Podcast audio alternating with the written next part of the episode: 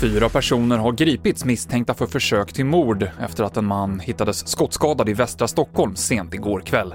Mannen, som är i 20-årsåldern, hittades utomhus i Vällingby efter att polisen larmats om skottlossning. I Finland inleds idag rättegången mot den man som gick till attack med sabel i ett klassrum på en yrkesskola i Kuopio förra året. Han stack ihjäl en 23-årig kvinna och skadade nio andra personer. Motivet väntas bli känt under rättegången, rapporterar svenska YLE.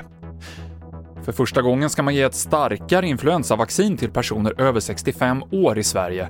Fyra regioner har beställt vaccinet som ger en högre dos och ett starkare skydd. Och det ska ges till personer på äldreboenden, rapporterar SR. Tanken är att färre personer ska bli sjuka, vilket kommer lätta trycket på sjukvården i vinter. Och priserna på både villor och bostadsrätter går uppåt. Det visar de senaste siffrorna från Svensk Mäklarstatistik. Men den största prisökningen i år gäller fritidshus, där det också sålts betydligt fler jämfört med förra året. TV4-nyheterna med Mikael Klintevall.